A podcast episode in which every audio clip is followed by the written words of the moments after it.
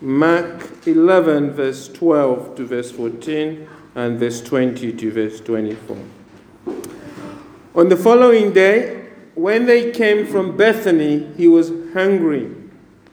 And seeing in the, dist- in the distance a fig tree in leaf, he went to see if he could find anything on it. When he came to it, he found nothing but leaves, for it was not the season for figs. And he said to it, May no one ever eat from you again. And his disciples heard it. Verse 20. And they passed by in the morning. They saw the fig tree withered away to its roots. And Peter remembered and said to him, Rabbi, look, the fig tree that you cursed has withered. And Jesus said to them, Have faith in God. Truly, I say to you, whoever says to this mountain, Be taken up and thrown into the sea, and does not doubt in his heart, but believes that what he says will come to pass, it will be done for him. Therefore, I tell you, whatever you ask in prayer, believe that you have received it, and it will be yours. Now, Kevin Kaylee is a huge fan of Reading Football Club, right? I think the, the club, the football club, is known as the Royals. That's their nickname. And uh, Kevin lives in uh, West Sussex, right? And so, to express his love for the Royals, he has a, an Instagram account. And the handle on his Instagram account, uh, which is had for the last three years, uh, says at Sussex Royal, right? Now, it is a you know good thing. Sussex Royal, very simple, right? Uh, he lives in Sussex and he's a, Roy- he's a Royals fan, so he's a Sussex Royal. And now in April this year, he tried to log into his account, uh, only to find that the name is now owned by the Duke and Duchess of Sussex. Harry and Meg, of course, right? And uh, the true Sussex Royals, right? And uh, Instagram just took this under from him without even asking him, right? And there is nothing he can do about it. It's gone. They did just like that, and he mourned about it, but really, he's powerless to do anything about it. Life is full of those moments, isn't it, that Kevin has experienced, where we just feel powerless. Something has been done, we can't do anything about it. Or we are in a situation and we just we feel very powerless to change it. Now, sometimes these things are very trivial, like just somebody taking, well, not to him anyway, but they can be trivial just taking somebody, you know, somebody taking your Instagram or Twitter account or your Facebook account. It's quite trivial. I'm sure you can find the latest social media site and get a different uh, uh, handle. But some of the times we feel powerless, uh, they can be very painful times of powerlessness. At this moment, as we are sitting here, someone in Bexleyheath is probably waking up with an illness with no medical cure. And she probably feels helpless about her future. Another person is probably making a cup of tea around the Bexleyheath, and as they are making a cup of tea, they are fighting back tears in a losing battle against depression. A dark cloud hangs over their head, and they feel helpless. Someone probably has a secret addiction to painkillers, and he knows it is destroying his life, but he feels powerless to stop it because he needs those painkillers just to get through life.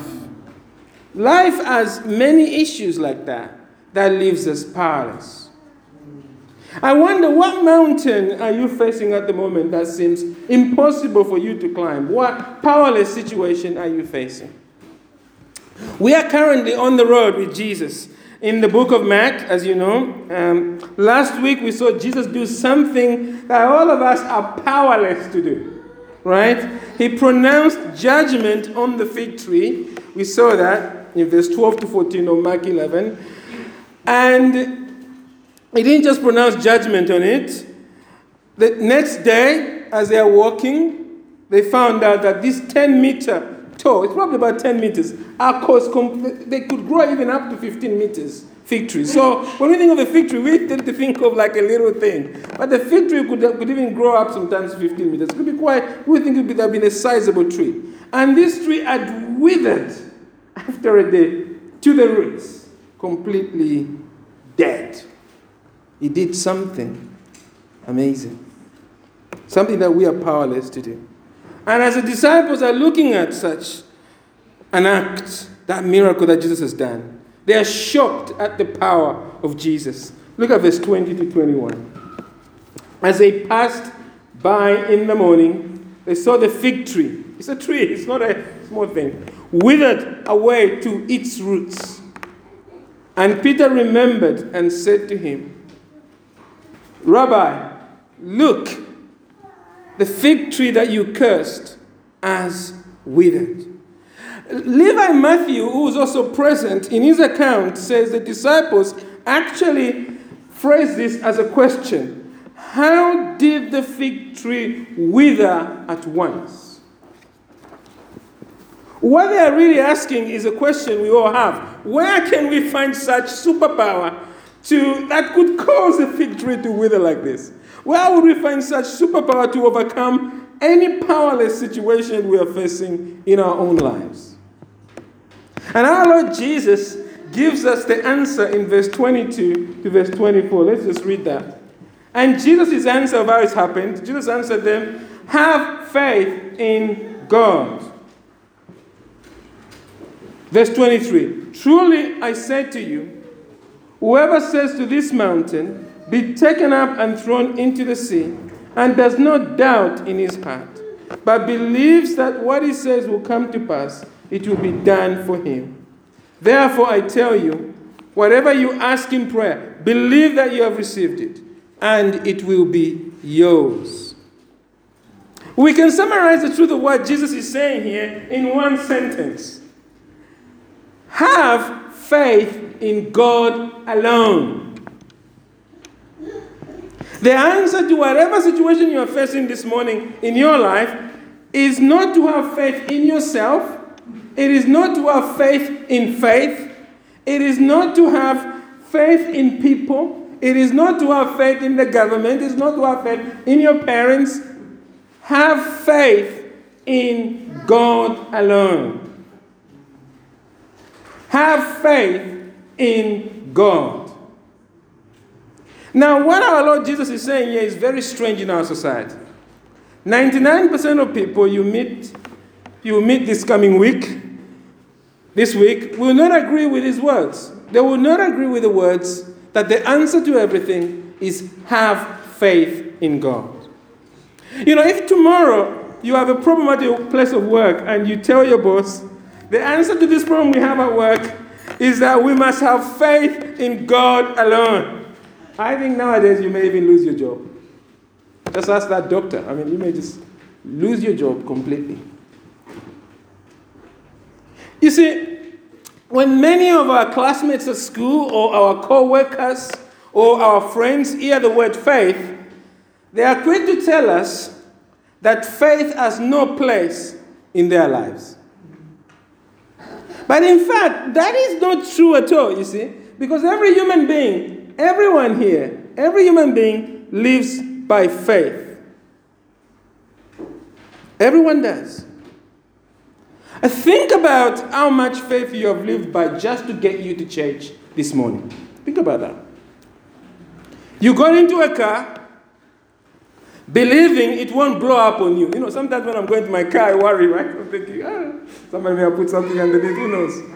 But today, you know, you got into the car without worrying about that. You believed, you had faith that the car is okay. You just got in there, turned the ignition on, and if you came here by mom driving you here, you had faith in your mom that she slept well, you trusted her judgment on the road to drive you here to church safely. You had faith in your mom or your dad. And while your mom or your dad was driving, they trusted the traffic lights to work. Just at that moment, they were very confident that they are working as they should, right? And they also trusted other drivers to obey the rules of the, the road. Because if they didn't have trust in their drivers, they wouldn't even try and drive. There are places in this world where I would not get on the road to drive. When I go to Zambia, I don't even want to drive because I don't trust. I don't have faith in the other guys to obey the same rules that I live by. But in this country, I have faith in driver. So I'm happy to drive um, here. And you go here by faith. didn't you? You came here by faith. You're trusting this building will order. You're trusting that chair you're sitting. And we are going to eat lunch soon by faith. We are trusting others have cooked food properly, right? And you have faith that I have not cooked anything. I know Brother would definitely wouldn't eat anything that I'm cooking, right? You have faith that I haven't gone anywhere near uh, to make a barbecue or anything else like that or to cook something for you. All of us live by faith, and most importantly, all of us have something or someone we put our faith in more than other things. So we have these little faiths going on right in our lives, but usually in our lives, there's something that is even dwarfs them, something that we are putting our faith more. Everyone here has something you are looking to to make your life worth living. Something or someone that you are investing in your life to make your life go well together. And if you didn't have that thing, you'd feel powerless in your life. You'd feel depressed. You, you'd lose confidence in life. You feel very low. You just perhaps just feel tired of life if you didn't have that thing. And for some people, that thing is their family, right? Or perhaps a career. Or maybe that thing is, a, is money for them. Or perhaps it's a hobby, it's what makes their life tick. It's something that they have faith in. Or perhaps it's a relationship with the opposite sex perhaps plan, perhaps savings they are making, they have faith in that. And whatever that thing you have faith more than other things, that thing is your God. It is what you worship, actually. You live by faith in that thing. So the question for everyone is not whether you have faith in God but who is your God? Right? And he or it or she, she reliable. Who, who is he? Who is she? Who is it? And Jesus says here that our faith must be not in any other thing except the true God of the Bible. Our faith must be in God alone, who alone really is God. Our faith must be in this God who has revealed himself in the Bible. Look at verse 22, he says, doesn't it? Have faith in God. Have faith in the God of the Bible and in Him alone. The original word for faith here means to trust, actually. That's why in the Old Testament, if you read the Old Testament, you won't really find the word faith. You find the word trust. Because actually, trust and faith is the same thing.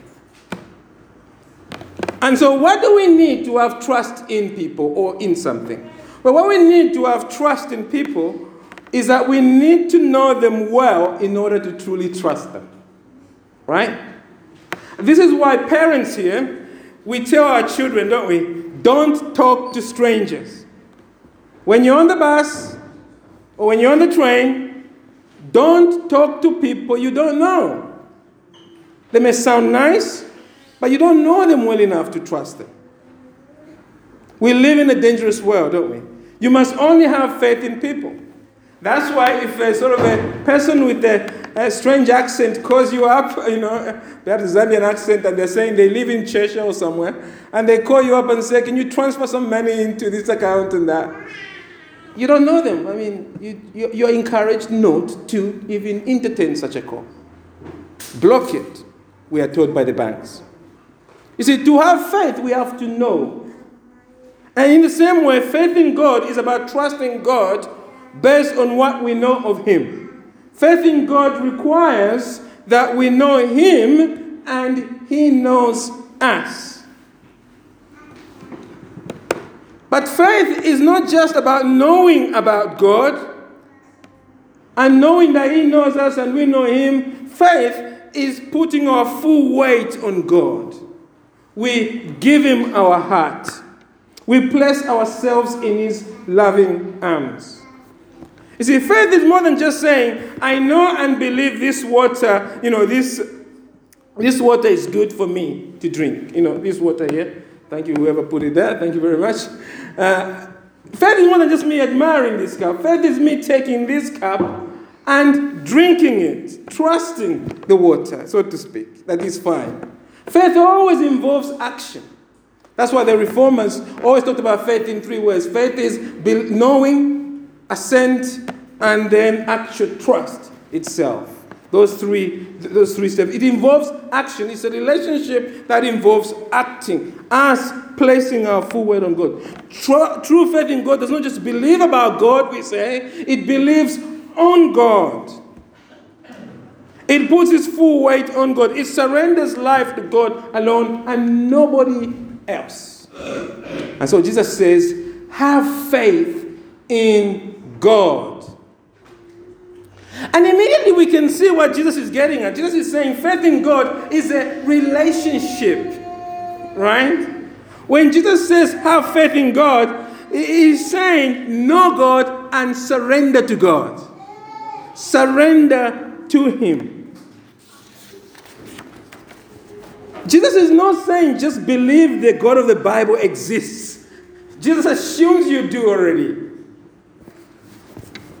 He knows we already do. In fact, you already know you have a God. You're, you're putting your faith and trust in. But He's calling you to surrender to this God of the Scriptures, the God of the Bible. He says, surrender your heart, your will to Him. Have faith in God. And for Jesus, faith in God is obeying Mark 8, verse 34. Do you remember that? This is a controlling verse in all of Mark. You're wondering, what does it mean to have faith? It's Mark 8, verse 34. Because you remember Mark 8, verse 34. And calling the crowd to him with his disciples, he said to them, If anyone would come after me, he doesn't say believe the five points of Calvinism. He doesn't say read Genesis very well. He doesn't say evangelize. He says, if anyone would come after me, let him do what? Let him deny himself and take up his cross and follow me. So when I see any word in, in Mark, faith is always death to self. It is losing control of your life to God. You are now a slave of Jesus.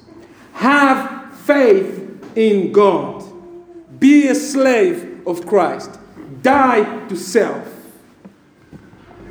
And what is in it for us if we have such a faith? Well, when you have died to self, when you have lost control to God, whatever you pray will be done.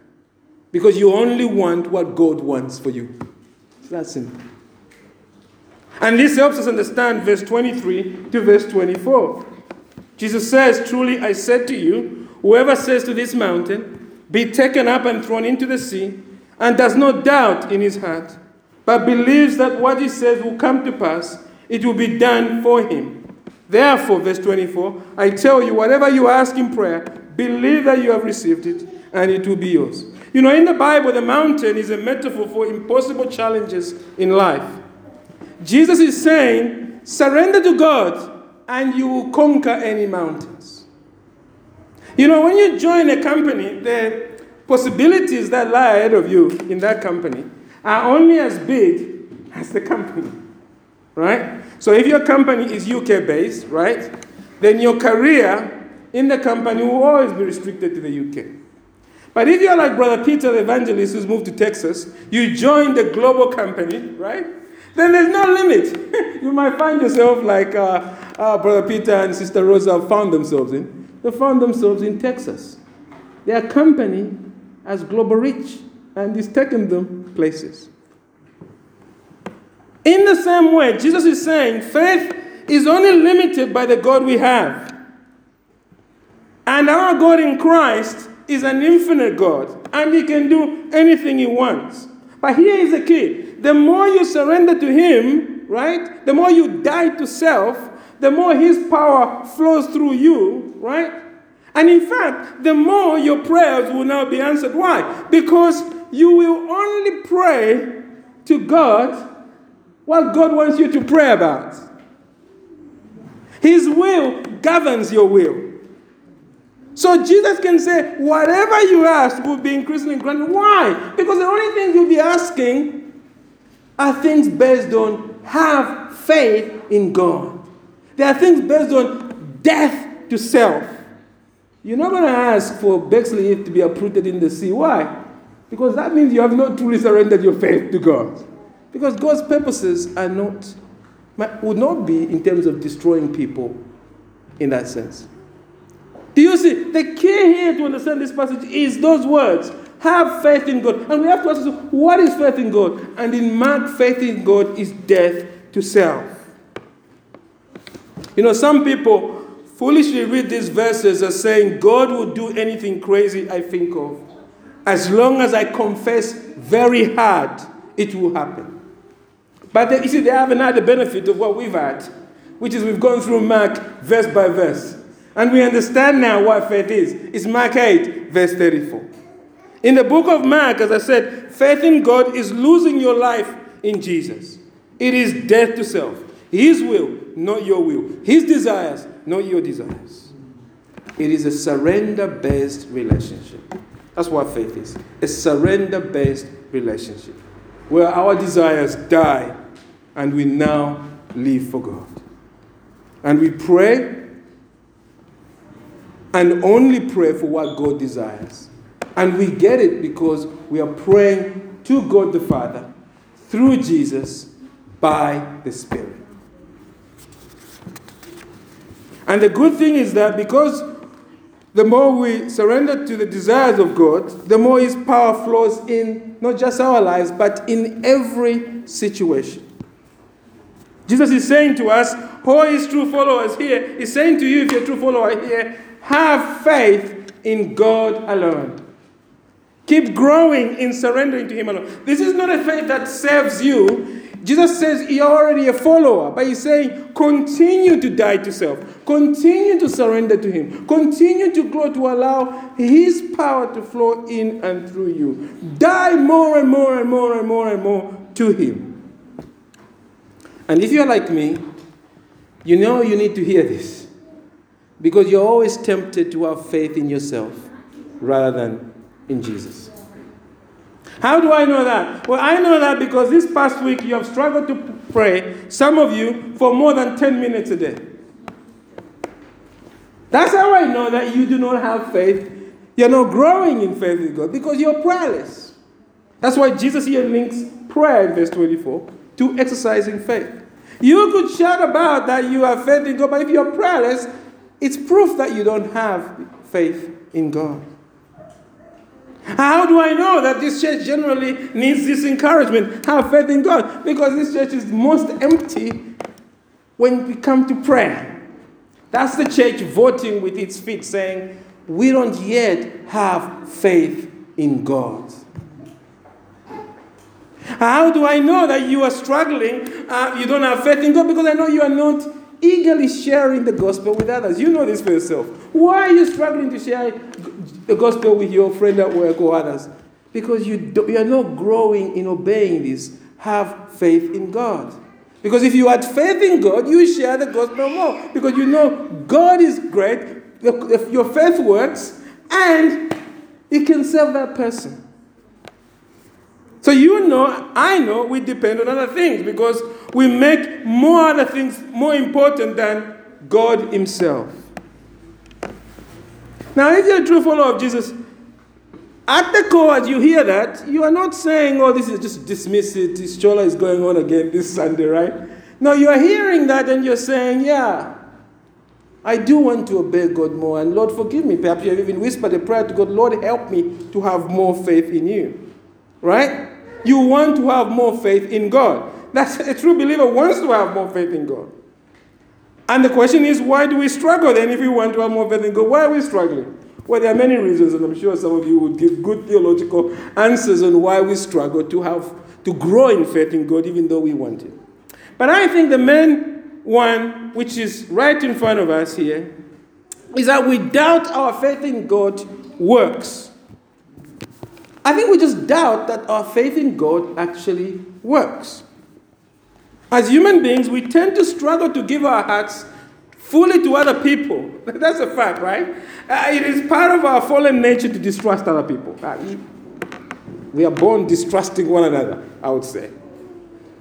And on top of that, our experience confirms it, doesn't it? There is no one in this room who has not trusted someone and not been disappointed. You once gave your heart, your friendship, you cared for others, and you suffered for it. People often disappoint us. And the more we experience life, the more difficult it becomes to truly trust other people because our experience tells us, oh, it's bound to go wrong, right? It's going okay, but watch it, it's bound to go wrong, right? And the thing is, we bring then our human experience in our relationship with God. When God gives us a new heart and we are born again, we're still under sanctification as it's called. We're still growing in trusting Him. But because we've got this whole human experience to go with, even every day, we treat God the way we treat other people. We, struggle trusting God because the human experience tells us, eh, today we are trusting, tomorrow we are disappointed, you know, that kind of thing. If you like, we carry old wounds around us, even in our relationship, we bring that into our relationship. It comes into our marriages, of course, and other things we do, but fundamentally, it comes in the relationship with God as well. So when we hear Jesus here tell us, have faith in God, part of us who are born again, right, believes that truth. We are praying to believe that truth. And a part of us is doubting still. We could believe it this Sunday morning, but tomorrow we might forget. Wednesday, we are still beginning to depend on ourselves again. Right? Because we live in a world where our faith has been betrayed many times. And this is why I find the words of Jesus here so wonderful. Verse 22 And Jesus answered them, Have faith in God. Remember what we said is the question behind this answer of Jesus. Do you remember what we said it was? We said that according to Levi Matthew, the disciples want to know how did the fig tree wither at once? And Jesus' explanation for how he has done this is in verse 22. Have faith in God. And Jesus has done this miracle by faith in God. And Jesus, therefore, here is not just calling his followers to have faith in God, he's saying, have done this by faith in God. And you need to have faith in God. In fact, when you read Matthew's account, that point is even more clear. And I know that puzzles some of you here, you know. You're sitting here, you're thinking, how can Jesus live by faith when he is God? I thought you've been saying all along in this Mark series that Jesus is God. And so, how can he then live by faith? Surely he's just done this miracle because he's God. Well, he's already told you he's done it here by faith. And some of you who have been with us in Mark, of course, you've got the answer already, don't you? Your answer is that Jesus, of course, can have faith because Jesus is fully God and fully man. Two natures, two will in one person the divine will and the human will. So he's done this because he's the God man. If that's your answer, you get 50%, right? You are 50% there. Of course, Jesus can have faith because he's also fully human. To get the other 50%, you must add that Jesus, our God, has chosen to live as a man dependent on God the Spirit without stopping being God. So his, his, his composite personality, persona, so personality, so to speak, the fact that he's a God man, allows him to have the capacity to have faith as, a, as Christ the man. But Jesus has actually chosen to live as well as Christ the man, without stopping being, without stopping being God. And Jesus has to live as a man because he has to live for us. If Jesus does not live as a man, there is no salvation for us.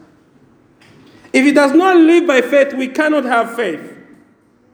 It's very important you understand that everything you have in Christ, Christ has it first. You get that?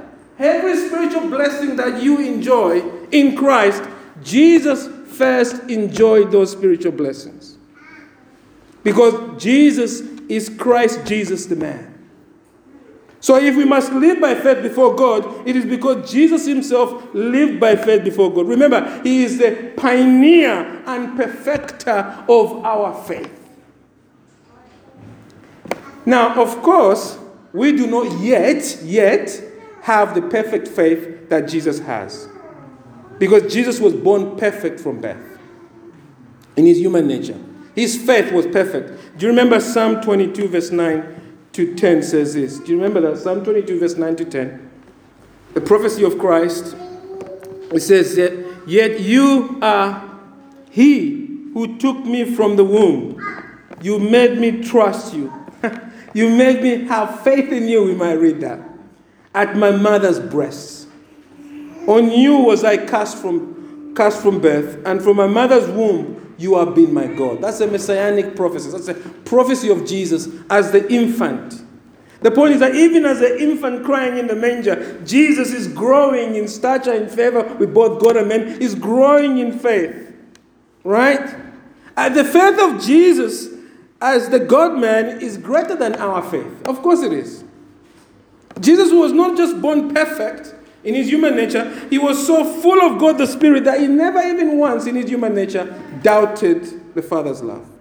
And yet, we share the same God, the same God the Spirit. Jesus says, we are in union with God. The same Holy Spirit who lived in Christ, who filled Christ, lives in you and I if we trust in Jesus. And we share in the same faith, in union with Him. And one day we will share in His perfection. Because the Bible says, when we see Him, we shall be as He is, as Christ Jesus, the man, is in His glory. If you are a true follower of Jesus, you can be confident that your faith in Jesus works, the faith in God works. Why? Because it worked for Jesus. Because it worked for Jesus. It's that simple. Because Jesus lived as a man dependent on God the Spirit, empowered by God the Spirit, still fully God, but living as a man. And it worked for him. And he did that for you. Not just to be so that it can be imputed on you, but so that through Jesus you can take that his life as an example and to bless the trail for how you are to live. So we know faith works because Jesus, it worked for Jesus. And what Jesus has, we have in him. And the more you surrender, the more you become more and more like Jesus, the more the power of the Spirit of God will flow in your life. Increasingly, as it did in the life of Jesus.